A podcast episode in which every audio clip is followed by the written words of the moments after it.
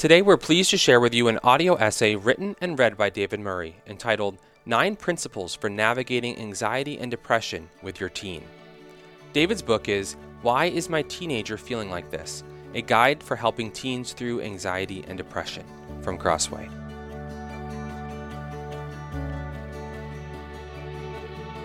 Nine Principles for Navigating Anxiety and Depression by David Murray.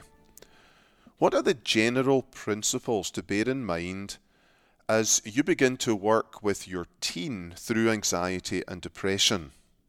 Many of these principles that we'll look at are also very applicable to working with anybody, no matter what their age, as they suffer with anxiety and depression.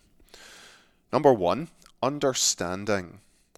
Getting an understanding of these disorders is half the battle knowledge and understanding is 50% of your task.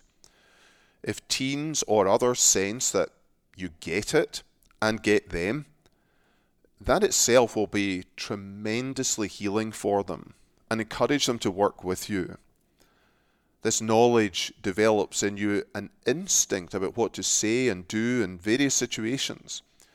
Be confident when you know more that you are much better equipped for this challenge. Number two, hope. Why is my son feeling like this? Why is my daughter feeling like this? Why is my friend feeling like this? Why, what can I do to help? Maybe these questions are in your mind. There are practical things you can do to help. This itself should make you feel more hope and optimism Yes, there are many things you can do to help your hurting teen or friend. Number three, slow. There's a danger of trying too much or using too many keys or approaches to begin with. You don't want to overwhelm your teen or yourself. It's far better to choose a couple of strategies that you think would give most return first establish them as habits and practices, and then add another, then another. You'll probably eventually settle on half a dozen or so solutions that will become a common part of their lives. Although you should see improvements in two or three weeks, you've got to commit to six months of focused effort and then regular check ins going forward.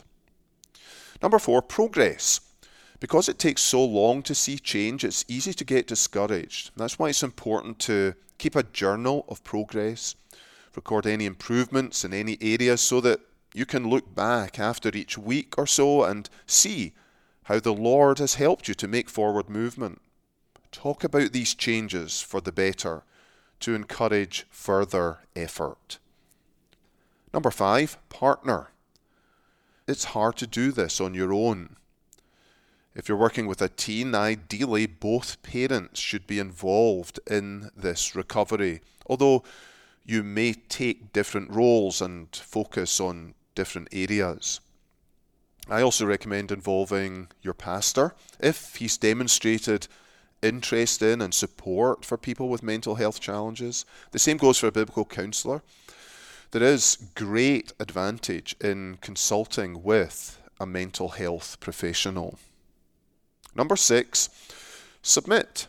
It may be that progress is the best that's achieved.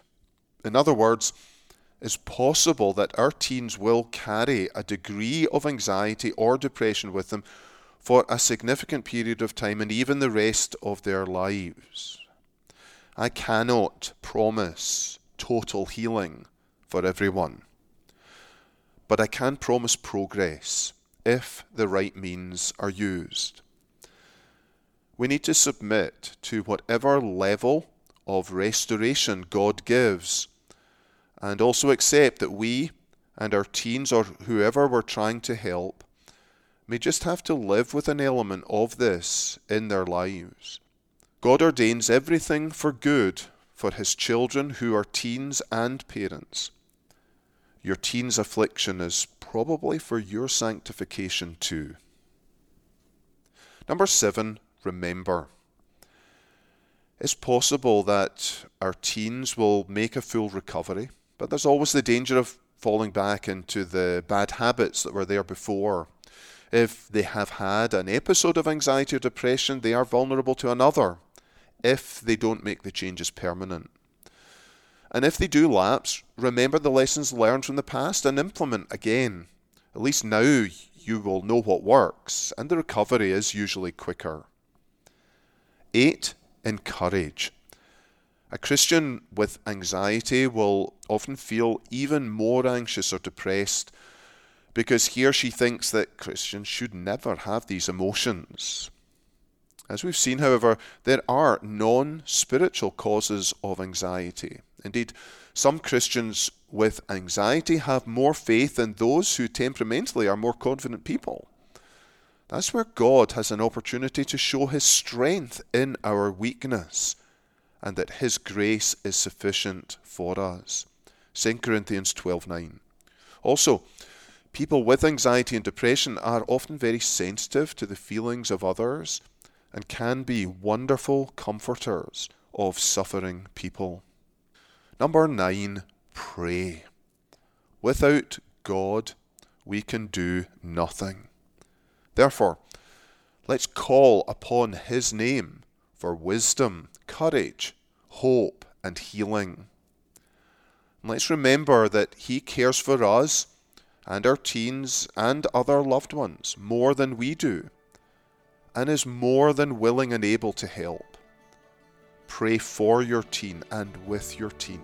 Pray that the Lord would rebuke the devil, who always takes advantage of any mental or emotional disorder. Pray for the Holy Spirit of peace and joy in the sufferer's life.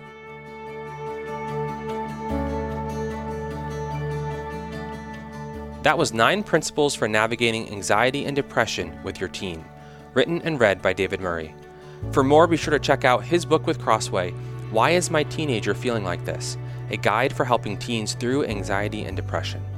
Pick up a print copy of the book for 30% off, or get the ebook for 50% off directly from Crossway by visiting crossway.org/plus. For more audio content like this, subscribe to the Crossway podcast on Apple Podcasts, Spotify, or your favorite podcast player. If you enjoyed this episode, consider sharing it with a friend and leaving us a review.